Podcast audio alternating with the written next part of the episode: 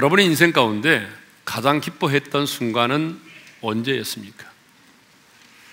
오랫동안 임신이 되지 않아 기도했던 분에게는 임신의 소식이, 오랫동안 항암 치료를 받고 있는 분에게는 이제 모든 암세포가 사라졌습니다. 완치되었습니다라고 하는 그 의사의 말이 오랫동안 고시를 준비해 왔던 분에게는 이 합격이라고 하는 소식이 가장 큰 기쁨의 소식일 것입니다. 옛날이나 지금이나 합격의 소식만큼이나 기쁜 소식은 없는 것 같습니다. 지금은 전화나 인터넷을 통해서 이렇게 합격을 확인할 수가 있지만 여러분 예전에는요 벽에다가 이렇게 합격자 명단을 써 붙여 놓았습니다. 그러므로 대학의 합격 또 회사 입사의 합격을 확인하려면 직접 가서 확인을 해야만 했습니다. 자, 직접 가서 정문의 게시판이나 벽에 붙어 있는 합격자 명단을 꼼꼼히 살피던 중에 자신의 이름 석자가 거기에 붙어 있으면 어때요? 그 기쁨을 감출 길이 없어요. 그래서 예전에 보게 되면 자신의 이름 석자가 합격자 명단에 있으면 그 자리에서 큰 소리를 지르거나 껑충껑충 뛰면서 기뻐하는 사람들 많았고요. 가족이 함께 갔다면 그 온 가족이 함께 얼싸안고 기쁨의 눈물을 흘리곤 했습니다. 합격만큼 사람의 마음에 기쁨을 주는 것은 없는 것 같습니다. 꼭 뭐 사법고시, 행정고시, 예무고시, 임용고시만이 아니라 여러분 운전면허 시험도 합격하면 그렇게 기쁠 수가 없어요. 별로 여러분은 기쁘지 않은가 보죠. 제가 그랬어요. 제가. 제가 84년도에 운전 면허를 취득을 했는데요. 뭐 정상적으로 뭐 이렇게 운전 학원에 다녀가지고 어 제가 운전 면허를 취득한 게 아니거든요. 어느 날 저희 매형이, 저희 매형께서 운전 연수를 하러 가셨는데 따라갔다가 갑자기 아, 나도 운전하고 싶다는 생각이 들었어요. 그래서 그 선생님에게 나도 운전을 하고 싶다 그랬더니 끊어오래요. 그래서 그 당시에는 돈만 한 2천 원 주게 되면 30분 정도 끊어주는 게 있었습니다. 예, 그분이 조수석에 앉히더니 이제 시동 거는 법, 브레이크 밟는 법, 기아 변속하는 법을 가르쳐 줬어요. 그리고 한번 두 바퀴를 돌아봤어요. 그리고 이제 필기 시험을 보게 됐는데 오전에 필기 시험에 합격이 됐습니다. 아, 놀라지 않죠? 네. 오전에 합격을 했어요. 그 다음에 곧바로 오후에 코스 시험을 보게 됐어요. 근데 두세 번밖에 운전 연습을 안 했기 때문에 자신이 없었어요. 그래도 일단은 제가 이제 코스 시험을 치르려고 시동을 걸고 출발하는 순간에 차가 돌진을 했어요. 그래서 코스에 들어가 보지도 못하고 아주 야단을 맞고 운전도 못하는 사람이 시험 보러 왔다고 야단 맞고 네, 쫓겨났죠. 제가 코스에 네 번 떨어졌습니다. 그러니까 네번 떨어지고 다섯 번째에 제가 코스 합격을 했는데요. 그런데 너무 기분이 좋았어요. 그러니까 얼마나 기분이 좋던지 제가 다른 사람의 이름의 수험표를 가지고 들어가서 합격 도장을 받았어요. 검사관이 확인도 하지 않고 합격 도장을 찍어줬어요. 저는 그 합격증을 호주머니에 넣고 곧바로 중국집으로 달려가서 짜장면을 시켜서 먹었습니다. 그리고 이제 오후에 주행 시험을 치르기 위해서 강남 면허 시험장으로 갔습니다. 계단에 앉아서 제 순서를 기다리고 있는데 누군가가 저를 찾아와서 수험표가 바뀌었다면서 확인을 요청을 했어요.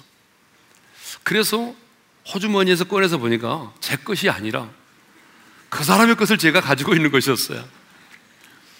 근데 이분도 다행히 제 다음 사람인데 합격을 했습니다. 코스에.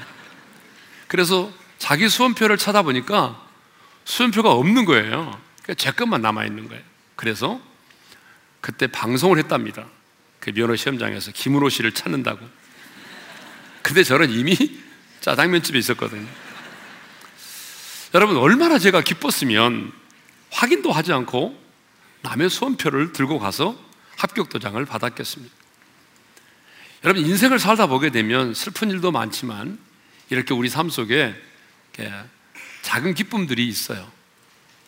그런데 오늘 우리가 읽은 본문에 보게 되면 세 가지 기쁨이 나옵니다. 70인 전도인의 기쁨이 나오고 구원의 기쁨이 소개되고 있고 세 번째로 예수님의 기쁨이 소개되고 있습니다. 자, 그래서 먼저 70인 전도인의 기쁨에 대해서 생각을 해보도록 하겠습니다. 오늘 본문은 전도를 떠났던 70명의 사람들이 돌아와서 예수님께 보고를 하는 장면이죠. 17절을 읽겠습니다. 다 같이요. 70인이 기뻐하며 돌아와 이르되 주여 주의 이름이면 귀신들도 우리에게 항복하더이다. 여러분, 전도를 떠났던 70명의 사람들이 돌아오는데 어떻게 돌아왔다고 말하냐면 기뻐하며 돌아왔다라고 말하고 있어요. 기쁨이 충만한 가운데 돌아왔어요. 여러분, 떠났던 사람이 돌아올 때의 모습, 그 돌아오는 모습을 보게 되면 결과를 예측할 수 있잖아요. 그죠? 자, 시험을 치르는데 시험을 치르고 나오는 사람의 그 돌아올 때의 그 모습, 면접을 보고 돌아올 때의 그 모습, 그쵸? 첫선, 누군가 맞선을 보고 돌아올 때의 그 모습. 여러분, 그 모습을 보게 되면 우리 미리가, 미리 결과를 예측할 수 있어요. 70인 전도단이 지금 전도를 마치고 돌아오는데 기뻐하며 돌아왔다는 거죠. 그러면 왜 70인 전도단은 그토록 기뻐하며 돌아왔을까요? 70인 전도인이 그토록 기뻐했던 기쁨의 이유는 무엇일까요? 자, 17절 하반절을 읽겠습니다. 다 같이요. 주여, 주의 이름이면 귀신들도 우리에게 항복하되 70인 전도인이 기뻐했던 이유가 뭐죠? 귀신들의 항복이에요. 귀신들의 항복. 복음을 전하면서 예수님의 이름으로 명할 때에 귀신들이 자신들에게 항복했다는 거예요. 항복했다는 말은 무슨 말이에요? 굴복했다? 그들이 복종시켰, 그들을 복종시켰다라고 하는 말이거든요. 한마디로 말하면 복음을 전할 때에 예수의 이름으로 명했을 때에 더러운 귀신들이 그 사람에게서 떠나갔다는 거죠. 예, 떠나간 것을 항복했다라고 표현하고 있습니다. 그런데 제자들은요, 이 귀신이 항복했다라고 하는 말을 사용할 때에 부정 과거 시제가 아닌 현재 시제를 사용하여 말했다는 거예요. 항복하더이다. 무슨 말이냐면 예수의 이름으로 귀신을 내어 쫓고 굴복시킨 그 현장의 감동과 기쁨이 지금까지 그들 가운데 남아 있다는 거예요. 귀신들이 항복당한 그 현장의 감동과 감격이 너무나 커서 예수님께로 돌아와 선교 보고를 하고 있는 그 순간에도 그 여운이 남아 있었다는 거예요. 여러분 그러잖아요. 우리가 너무나 큰 어떤 감동적인 사건을 경험한다든지 너무나 큰 기쁨의 사건을 경험하게 되면요. 몇 날 며칠이 지나도 그 감동과 기쁨의 여운이 사라지지 않습니다. 자, 70인 전도인은 복음을 전하는 현장에서 예수의 이름으로 귀신들이 자신들에게 항복당하는 것을 보았습니다. 그런데 우리는 귀신들이 예수의 이름 앞에 항복했다라고 하는 이 사실을 통해서 전도가 가장 치열한 영적 전투의 현장임을 깨닫게 됩니다. 여러분, 항복이라고 하는 이 말은요, 아무데나 쓸 수 있는 용어는 아니잖아요. 전투에서만 쓸 수 있는 용어입니다. 입사에 실패했는데 항복했다. 시험을 잘못 봤는데 항복했다. 여러분 그런 표현 안 쓰잖아요? 항복했다라고 하는 이 표현은 어느 뜻이냐 그러면 싸움에서 승리했을 때, 전투에서 승리했을 때만 우리가 쓸 수 있는 용어가 뭐예요? 그들이 우리 앞에 항복했다라는 용어를 쓴단 말입니다. 이것을 통해서 우리가 알 수 있는 게 뭐예요? 우리가 이 복음을 전하는 예수를 전하는 이 전도는 가장 치열한 영적 전투라는 거예요. 그래서 이 영적 전쟁의 현장에는요, 무승부가 없습니다. 승리와 패배가 함께 공존하지 않아요. 승리하든지 패배하든지 둘 중에 하나입니다. 여러분, 이 세상의 전쟁이라고 하는 것은 무승부가 있어요. 절반의 승리가 있어요. 절반의 패배가 있어요. 그러나 한 영혼을 구원해내는 영적인 전투는 여러분 승리의 승리와 패배만 있을 수 있습니다. 그런데 우리의 영적 전쟁은 주께서 마귀의 일을 멸하시고 이미 승리하셨기 때문에 승리가 보장된 전쟁인 줄로 믿습니다. 이렇게 70명의 전도자들은 예수님의 이름에 순종하여 나아가 복음을 전하면서 그 현장 속에서 귀신들이 떠나가는 걸 경험했습니다. 복음의 권세와 능력이 어떤 것인가를 경험했습니다. 그래서 일로 인하여 흥분하고 감격하고 기뻐했던 것이죠. 자, 이렇게 70인 전도인이 돌아와서 흥분과 감격과 기쁨으로 선교 보고를 할 때에 우리 예수님이 이렇게 말씀하셨습니다. 여러분 18절을 읽겠습니다. 다 같이요. 예수께서 이르시되 사탄이 하늘로부터 번개같이 떨어지는 것을 내가 보았노라. 예수님은 그들이 나와서 귀신에 대한 항복 소식을 전하기 전에 주님은 이미 그 영적 전투의 현장을 보고 계셨다는 거예요. 그래서 예수님 뭐라고 말씀하셨냐면 내가 보았노라고 말씀하셨어요. 그런데요, 여기 내가 보았노라고 하는 이 말의 의미가 중요합니다. 원문을 보게 되면 어쩌다가 우연히 본 것을 말하는 게 아니고요. 여기서 보았다라고 하는 이 언어의 의미가 뭐냐 그러면 뚜렷한 목적을 가지고 집중력을 가지고 뚫어지게 바라보았다 그 말이에요. 여러분 1절을 보게 되면 70명의 전도단이 두 사람씩 짝을 지어서 각 동네와 마을로 갔잖아요. 70명의 사람이 한꺼번에 가서 복음을 전한 게 아니에요.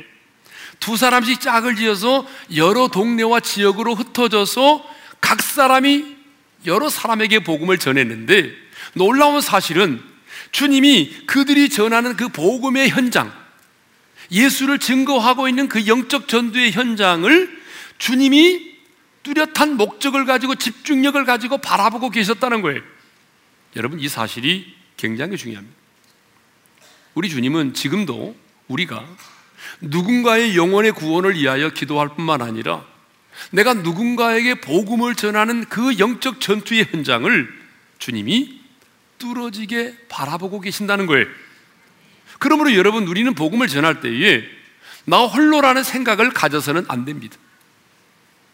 여러분, 우리 눈에는 나라는, 복음을 전하는 나라는 존재밖에 보이지 않는 것 같지만 내가 예수님의 명령에 순종하여 나아가 복음을 전할 때에 우리 주님은 그 복음 증거의 현장을 여러분 목적을 가지고 뚫어지게 집중력을 가지고 바라보고 계신다는 거예요. 여러분, 이 사실을 우리가 의식할 수 있어야 우리가 복음 전도 현장에서 핍박을 받고 예면을 당하고 그럴 때에 그걸 이겨낼 수가 있는 거예요. 음? 왜? 주님이 지금 이 현장을 바라보고 계신다. 주님이 지금 내가 이 복음을 전하고 있는 이 현장을 주님이 집중력을 가지고 뚫어지게 바라보고 계신다고 하는 이 의식을 내가 가질 때에 여러분 우리가 담대히 복음을 전할 수 있고 그가 우리의 복음을 예면하고 대적하고 핍박해도 이겨낼 수가 있는 것입니다. 그러면 왜 예수님은 귀신들의 항복을 사탄이 하늘로부터 번개같이 떨어졌다라고 말씀하셨을까요? 여러분, 한 영혼이 돌아올 때마다 사탄의 세력이 그만큼 약화되고 하나님의 나라가 확장된다는 것을 가르쳐 주시기 위함입니다. 요한계시록 12장을 보게 되면 사탄의 패배를 쫓겨남으로 기록하고 있습니다. 큰 용, 옛 뱀이라고도 하고 사탄이라고 하는 자가 그 절개들과 더불어 미가엘 천사장과 또 그의 사자들과 더불어 큰 영적인 전쟁이 있었는데 옛뱀, 마귀라고도 하고 사탄이라고 하는 이 사자가 이 사탄 마귀가 자기의 절개들을 거느리고 내어 쫓김을 당했습니다. 어디로? 땅으로 내어 쫓김을 당했다라고 요한계시록 12장에 기록하고 있습니다.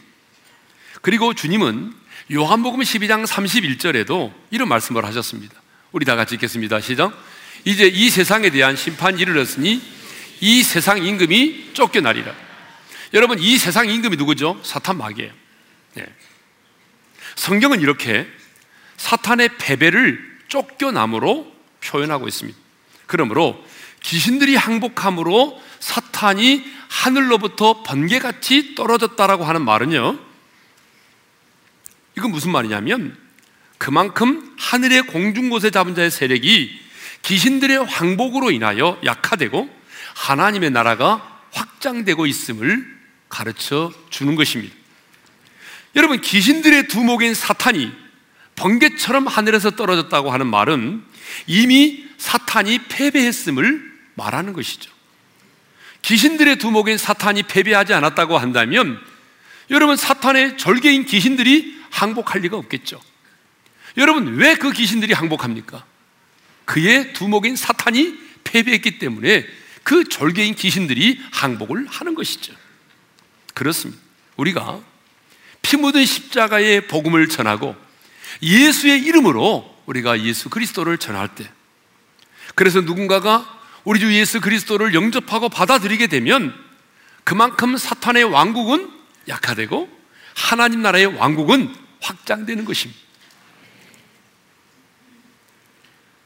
주님은 19절에서 왜 예수님의 이름을 말할 때 그들 앞에 귀신들이 항복했는지 이유를 말씀하고 있습니다.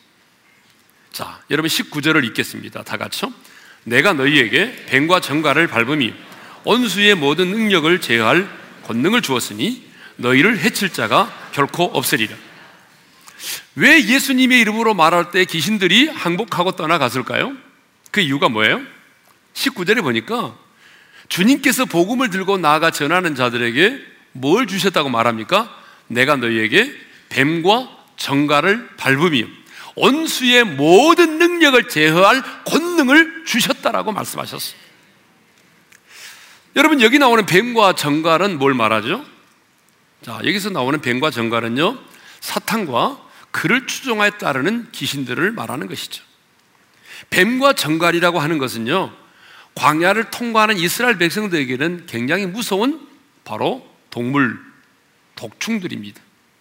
지금 우리가 광야의 인생길을 걷고 있는데 우리의 이 광야의 인생길에 여러분 늘 우리를 공격하는 자들이 이 뱀과 정갈입니다. 이 뱀과 정갈은 둘 다 치명적인 독을 가진 동물입니다. 그래서 성경은요 사탄의 세력을 상징할 때에 뱀과 정갈로 그렇게 표현하고 있는 것이죠. 그런데 주님 말씀하셨어요. 내가 너에게 뭘 줬다는 거예요? 뱀과 정갈을 밟으며 밟는다고 말씀하셨어요. 여러분, 밟는다는 게 뭘 말해요? 승리를 말하는 거예요. 예? 뱀과 정갈은요, 우리 밑에 있어요. 그래서 뱀과 정갈은 사탄 마귀가 아무리 뛰어나도 하나님의 자녀든 우리 머리 위에 있지 않아요. 여러분, 그는 우리의 발 아래 있습니다. 그러니까 뱀과 정갈을 어떻게 하라고요? 발로 밟으라는 거예요. 내가 너희에게 그 악한 자의 원수의 모든 능력을 제어할 권능을 주었기 때문에 여러분 뱀과 정갈을 밟으라는 거예요. 그런데요, 누가 뱀과 정갈을 밟으며 원수의 모든 능력을 제어할 권능을 주셨습니까? 누가 주셨습니까? 주님 말씀합니다. 내가 너희에게 주었으니. 우리 한번 따라서 합시다. 내가 너희에게 주었으니. 여러분, 뱀과 정갈을 밟으며 원수의 모든 능력을 제어할 권능을 주신 이가 누구죠? 바로 마귀의 일을 멸하시고 승리하신 우리 주님이십니다. 마귀를 멸하시고 승리하신 주님이 오늘 저와 여러분에게 하나님의 자녀된 저와 여러분에게 그렇죠. 내가 너희에게 준다고 그랬잖아요. 너희가 누구예요? 여기서 말하는 너희는 당시에 나가서 복음을 전했던 70인 전도단만이 아니에요. 예수 믿고 하나님의 자녀된 저와 여러분에게 해당되는 말씀입니다. 그렇죠? 왜냐하면 영접하는 자, 꼭그 이름을 믿는 자들에게는 무슨 권세를 주신다고 그랬어요? 하나님의 자녀가 되는 권세를 어때요? 주실 것이다가 아니라 이미 주셨다고 말씀하고 있어요. 미래의 어느 순간에 내가 너희에게 이 권능을 준다는 게 아니고 내가 예수 믿고 거듭나서 하나님의 자녀가 되는 순간에 우리의 신분만 바뀌는 것이 아니라 하나님께서는 우리 모두에게 그런 권세와 권능을 주신 거예요. 그래서 영접하는 자, 곧 그 이름을 믿는 자들에게는 하나님의 자녀가 되는 권세를 이미 주셨다 그 말입니다. 그러니까 주님은 저와 여러분에게 뱀과 정갈을 밟으며 원수의 모든 능력을 제어할 권능을 이미 우리에게 주셨습니다. 그러므로 여러분은 보통 사람이 아닙니다. 예? 옆 사람과 인사합시다. 당신은 보통 사람이 아닙니다. 아, 여러분. 보통 사람이 아니에요, 우리가. 왜? 여러분, 이 뱀과 정갈을 밟을 수 있는 권세, 원수의 모든 능력을 제어할 권세를, 그 권능을 하나님의 자녀된 우리에게 주님이 주셨습니다. 예. 그래서 제자들은 주님의 말씀에 순종하여 떠났던 70인들은요, 복음을 전하여 기들이 항복당하는 그 기쁨을 누리게 된 거죠. 자, 두 번째로 구원의 기쁨에 대해서 생각해 보도록 하겠습니다. 20절입니다. 다 같이요. 그러나 귀신들이 너에게 항복하는 것으로 기뻐하지 말고 너 이름이 하늘에 기록된 것으로 기뻐하라. 주님은요, 귀신들의 항복으로 인하여 기뻐하는 자들에게 그것으로 기뻐하지 말고 너희 이름이 하늘에 기록된 것으로 인하여 기뻐하라고 말씀하셨습니다. 여러분, 이 말씀은요, 귀신들의 항복으로 말미암는 기쁨이 필요 없다는 말이 아니에요.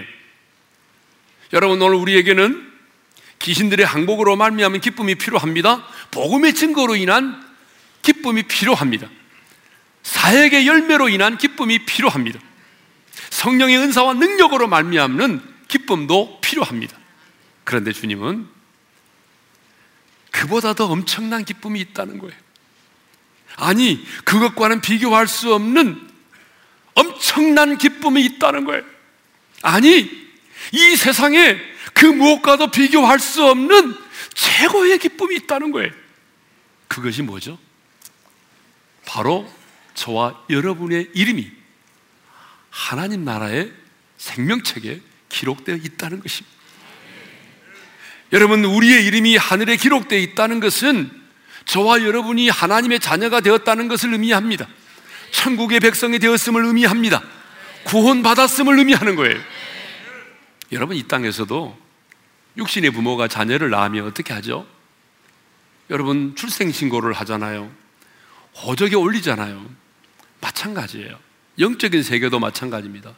여러분이 예수 믿고 구원받아서 거듭나서 하나님의 자녀가 되면 하늘에 계신 하나님 아버지께서 여러분 예수 믿고 거듭나 하나님의 자녀가 된 저와 여러분의 이름을 하나님 나라 생명책에 기록해 주십니다. 그러므로 너희는 너희 이름이 하늘에 기록된 것으로 기뻐하라. 이 말씀의 의미는요. 구원받았다는 그 사실을 인해서 기뻐하라는 거예요. 사역의 기쁨도 좋지만 네가 구원받았다는 그 사실, 하나님의 자녀가 됐다는 그 사실, 천국의 백성이 되었다는 그 사실을 인해서 더 기뻐하라는 거예요. 그렇습니다, 여러분. 이 사역으로 인한 기쁨도 참 대단하죠. 예. 이 사역으로 인한 기쁨이 얼마나 대단한지 아십니까, 여러분? 예. 그러나 이 사역으로 인한 기쁨이 오래 가지 못해요. 이 사역으로 인한 기쁨은 그 사역의 열매가 맺을 때에만 내가 누릴 수 있는 기쁨이에요. 그러나 내가 구원받은 이 사실은요. 내 이름이 하나님 나라의 생명책에 기록되어 있다는 이 사실은요. 내가 언제나 누릴 수 있는 기쁨이에요. 내가 사람에게 배신을 당해도 사업에 어려움을 당해도 그리고 내가 질병 가운데 있을지라도 내가 암에 걸려서 내가 지금 암과 투병 중에 있을지라도 오늘 내 이름이 하나님 나라에 기록되어 있다는 이 사실은요 언제나 어떤 상황이든지 간에 내가 누릴 수 있는 기쁨인 것이. 제가 부교육자로 있을 때입니다. 그 성도님 중에 한 분이 폐암에 걸리셨어요. 원래 예수를 믿지 않은 분인데 폐암에 걸리셔서 예수를 믿게 됐습니다. 그러니까 머리가 다 빠지셔서 늘 가발을 쓰고 다니셨는데 목사님의 부탁으로 제가 그분과 일주일에 한 번씩 만나서 성경 공부를 그 부부를 하게 됐어요. 근데 이분이 참 믿음이 빨리 자라시더라고요. 참 예쁘게 믿음이 자랐어요. 그러다가 그분이 돌아가시기 얼마 전에 그분이 천국을 경험하게 됐어요. 그래서 뭘 봤냐 그러면 하나님 나라에 있는 생명책에 자신의 이름이 기록되어 있는 걸 본 거예요. 그리고 주변에 또 자기가 아는 성도들의 이름도 기억을 했어요. 보았어요. 이분이요, 돌아가시기 전에 한 일이 뭔지 아십니까? 이분이 한 일은 자기의 가족들, 자기의 친척들을 다 불렀어요. 자기 집으로. 그리고 전도했어요. 죽음 끝이 아니다. 죽음 끝이 아니야. 내가 보았는데 하나님 나라의 생명책이 있고 거기에 내 이름이 기록되어 있더라. 너희가 너희들이 이 땅에서 예수 믿으면 하나님의 자녀가 되고 하나님 나라의 생명책에 기록이 된다. 얼마나 간절하게 돌아가시기 전에 복음을 전했는지요. 거의 대부분의 가족과 친척들이 예수를 믿었어요. 그리고 그분들을 다 예수 믿게 만들고 난 다음에 1월 첫째 주 주일날 저녁입니다.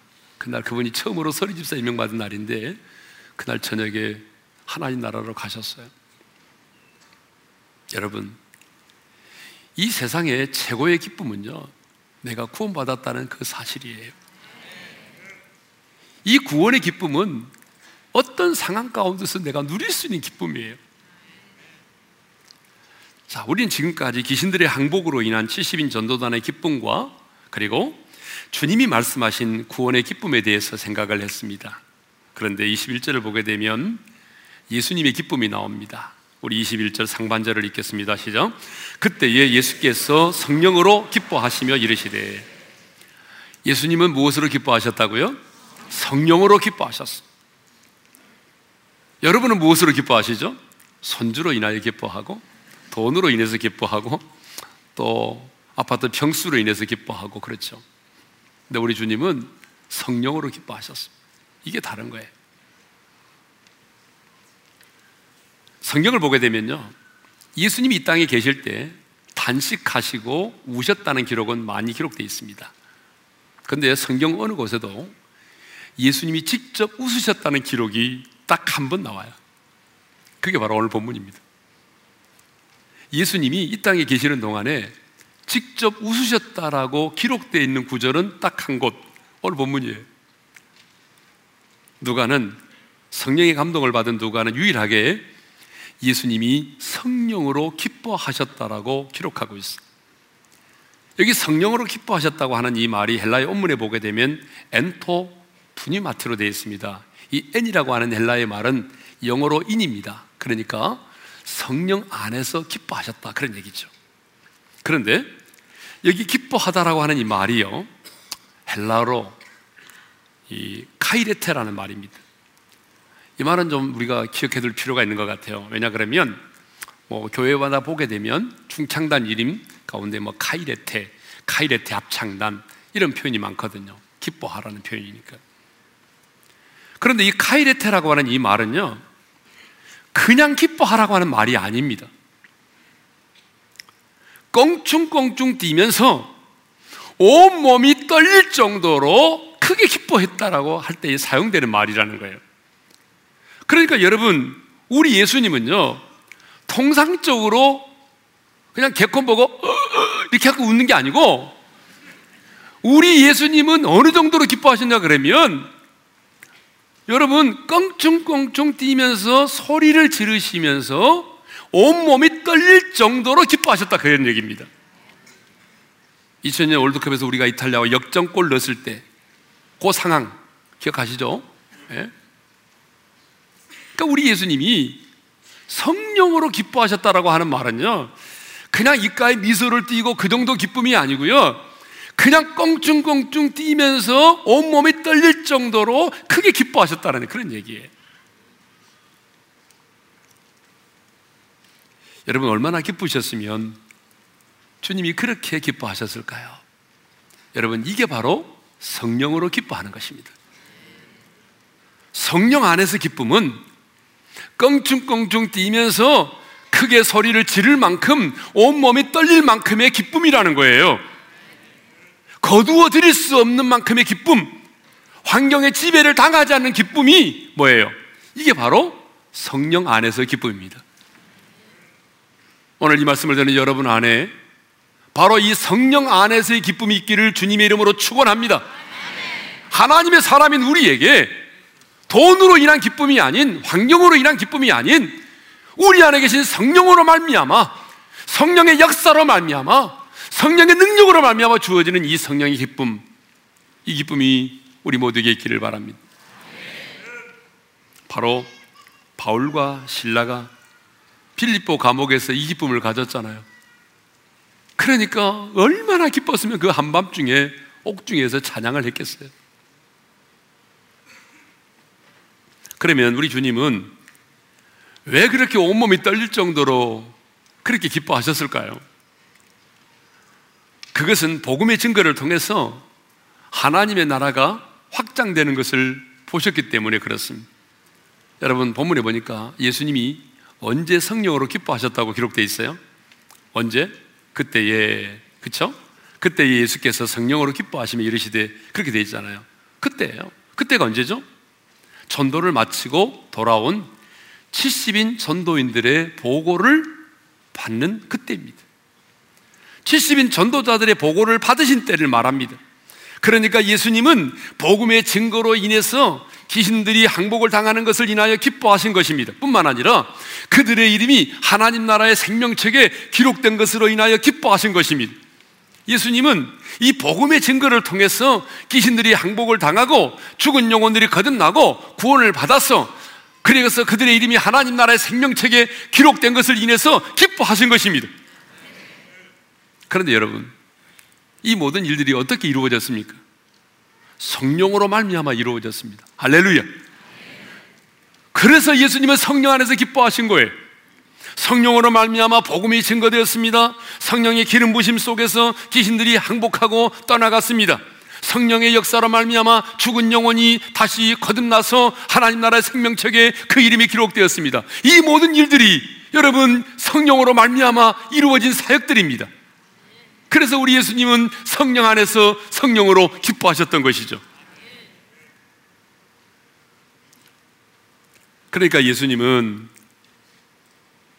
단순히 귀신들이 항복하고 떠나는 정도가 아니라 그 복음이 증거되고 귀신들의 역사가 떠나가고 구원받는 사람들의 수가 늘어가고 그들의 이름이 하나님 나라의 생명책에 기록되어져 가는 하나님 나라의 확장의 모습을 바라보면서 그래서 하나님의 뜻이 이루어지는 것을 보면서 주님은 온몸이 떨릴 정도로 기뻐하셨습니다. 그렇습니다. 여러분, 기쁨은요, 저절로 생기는 감정이 아닙니다. 기쁨은 기대했던 일이 성취되었을 때에 자연스럽게 생기는 감정이라고 사전에 표현하고 있어요.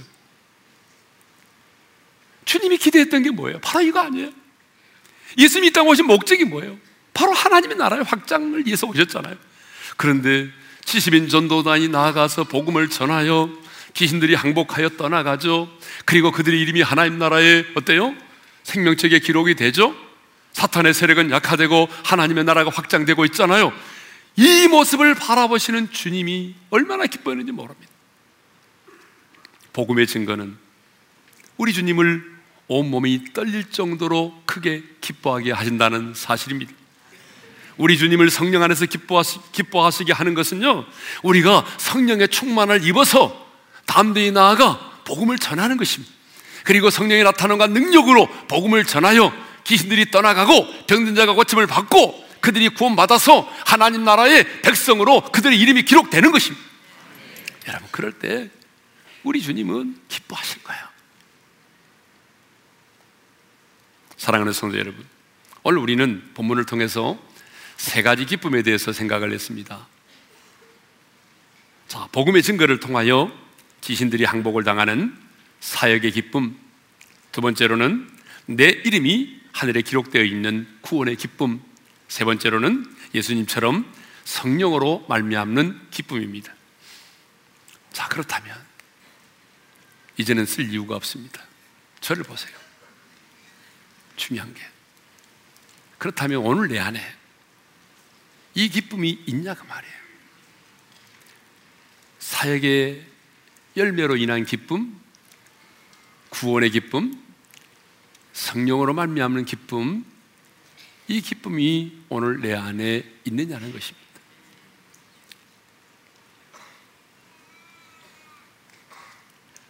신앙생활의 최대 이기가 뭔지 아십니까? 핍박이나 환란이나 어려움이 아닙니다. 신앙생활의 최대 이기는 내 안에 감격이 사라지는 것입니다. 신앙생활의 최대 이기는 오늘 내 안에 기쁨이 사라지는 것입니다. 구원의 감격이 사라지는 것입니다. 천국에 대한 소망이 사라지는 것입니다. 성령으로 인한 기쁨이 오늘 내 안에서 사라지는 것입니다. 여러분 한번 생각해 봅시다. 오늘 내 안에 이 사역의 기쁨이 없다면 어떻게 세상을 이기며 살아갈 수가 있겠습니까? 오늘 내 안에 기쁨이 없다면, 구원의 기쁨이 없다면, 내게 엄습해오는 이 죽음의 그림자들을 어떻게 몰아낼 수가 있겠습니까? 오늘 내 안에 성령으로, 성령으로 말미암는 기쁨이 없다면, 성남 파도처럼 밀려오는 세상의 수많은 두려움을 어떻게 몰아낼 수가 있겠습니까? 그러므로 하나님의 사람인 우리에게는 이 기쁨이 있어야 하는 것입니다. 우리가 여호와를 기뻐하라고 하는 주제를 가지고 새해를 출발했잖아요. 여호와를 기뻐하는 것이 너희의 힘이라고 말씀했잖아요. 하나님의 사람에게 힘이 뭐예요? 저와 여러분에게 있어서 진정한 힘이 뭡니까? 돈입니까? 권력입니까? 아닙니다. 여호와를 기뻐하는 것이 우리의 힘인 것입니다. 우리 안에는 슬픔, 우리 안에는 근심, 우리 안에 내일에 대한 두려움, 죄책감, 쓴뿌리 이 모든 것을 이겨낼 수 있는 것은 바로 여호와를 기뻐하는 것이기 때문입니다.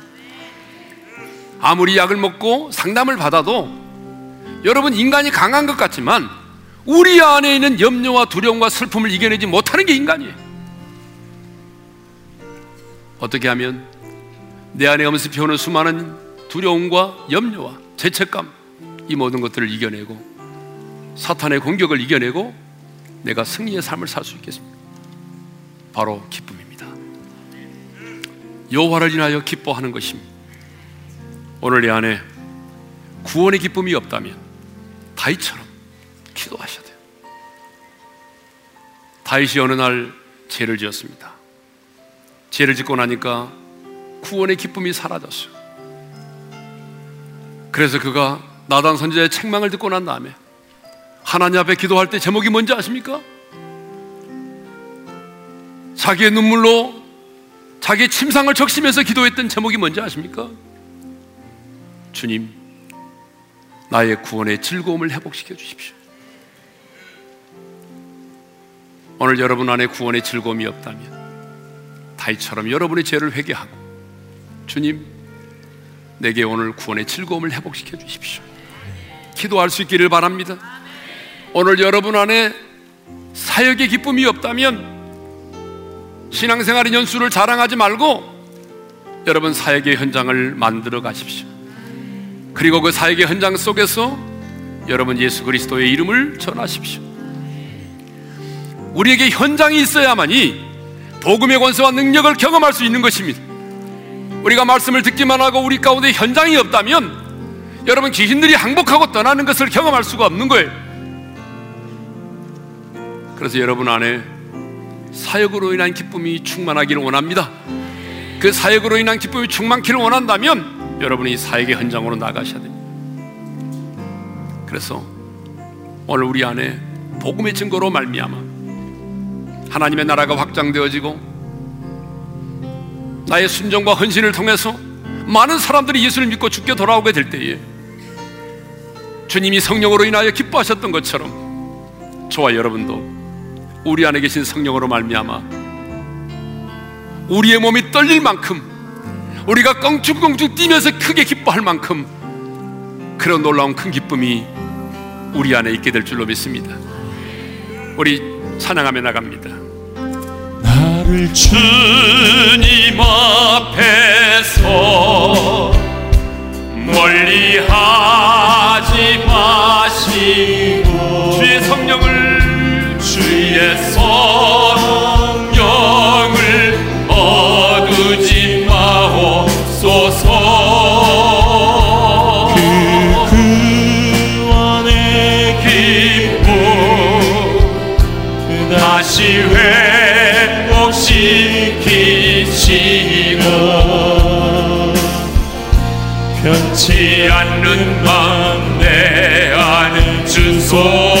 주소서 나를 주님 앞에서 멀리하지 마시고 멀리 하지 마시고 주의 성령을 거두지 마소서.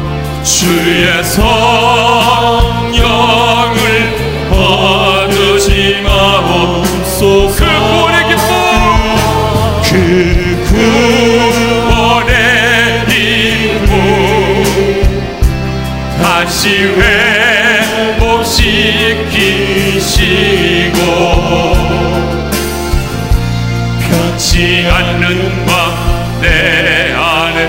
주소서 자 우리 한번 눈을 감고 주신 말씀 마음에 새김에 기도하겠습니다 여러분 하나님의 사람에게 기쁨이 없다면 그것은 여러분의 인생의 최대 위기입니다.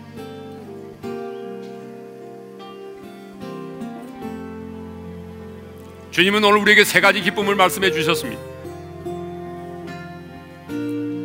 사역으로 말미암는 기쁨, 귀신들이 항복하더이다.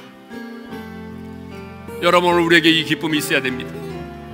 하나님은 저와 여러분에게 이미 뱀과 정관을 밟고 원수의 모든 능력을 제어할 권능을 주셨습니다. 그러므로 여러분 사역의 현장을 만드십시오. 내가 그 사역의 현장 가운데 복음을 증거할 때 우리 주님은 뚫어지게 그 현장을 바라보십니다. 오늘 우리에게는 구원의 즐거움이 있어야 합니다. 오늘 여러분 안에 구원의 기쁨과 즐거움이 없다면 여러분은 금식을 하서라도 기도해야 합니다. 다윗이 그랬던 것처럼 주님 내가 내 죄를 회개합니다. 나의 구원의 즐거움을 회복시켜 주십시오. 여러분이 구원의 즐거움이 없이 어떻게 이 세상을 살아간단 말입니까? 오늘 우리에게는 성령으로 인한 기쁨이 필요합니다.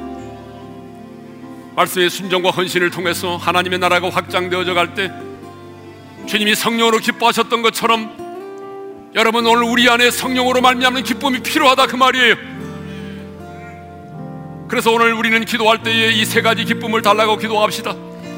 사역으로 인한 기쁨을 내게 주십시오. 구원의 즐거움을 내게 회복시켜 주십시오. 성령으로 인한 기쁨을 내게 주셔서 내가 어떠한 상황 가운데서도 하나님이여 두려움의 매임을 당하지 않게 하시고 근심의 매임을 당하지 않게 하시고 내가 기뻐하며 즐거워하며 살아가게 도와주십시오. 우리 다 같이 주여 한번에 죽어 부르짖어 기도하며 나갑니다. 주여! 할렐루야 아버지 하나님 그렇습니다. 오늘 우리에게 필요한 것 주님 기쁨입니다. 하나님의 내 안에 기쁨을 주십시오. 오늘 우리 안에 사역으로 인한 기쁨 능력을 제어할 권능을 주셨사오니 하나님이여 이론으로 끝나지 말게 하시고 우리의 사역의 현장 속에서 이들이 항복하고 떠나는 것을 보게 하시고 하나님의 나라의 현존을 경험하게 도와주옵소서. 뿐만 아니라 아버지 하나님 우리 안에 구원의 즐거움을 회복시켜 주옵소서. 하나님이여 내 이름이 하나님 나라의 생명책에 기록되어 있다는 이 사실 이 사실로 인하여 우리가 절망 가운데 기뻐하게 하시고 하나님의 질병 가운데 기뻐하게 하시고 어떤 상황과 환경 속에서도 나의 이름이 하나님 나라에 기록되어 있다는 그 사실을 인하여 기뻐하며 즐거워하게 하시고 오늘 우리 안에 중심꾼 성령으로 인한 기쁨을 날아가여 주옵소서. 성령의 사역으로 인한 기쁨을 저희들에게 허락하여 주옵소서. 우리의 순정과 원신을 통하여 복음의 증거되어지고 하나님의 나라가 확장되어질 때 성령으로 인하 기뻐하셨던 것처럼 우리도 그 성령으로 인하여 기뻐할 수 있도록 역사하여 주옵소서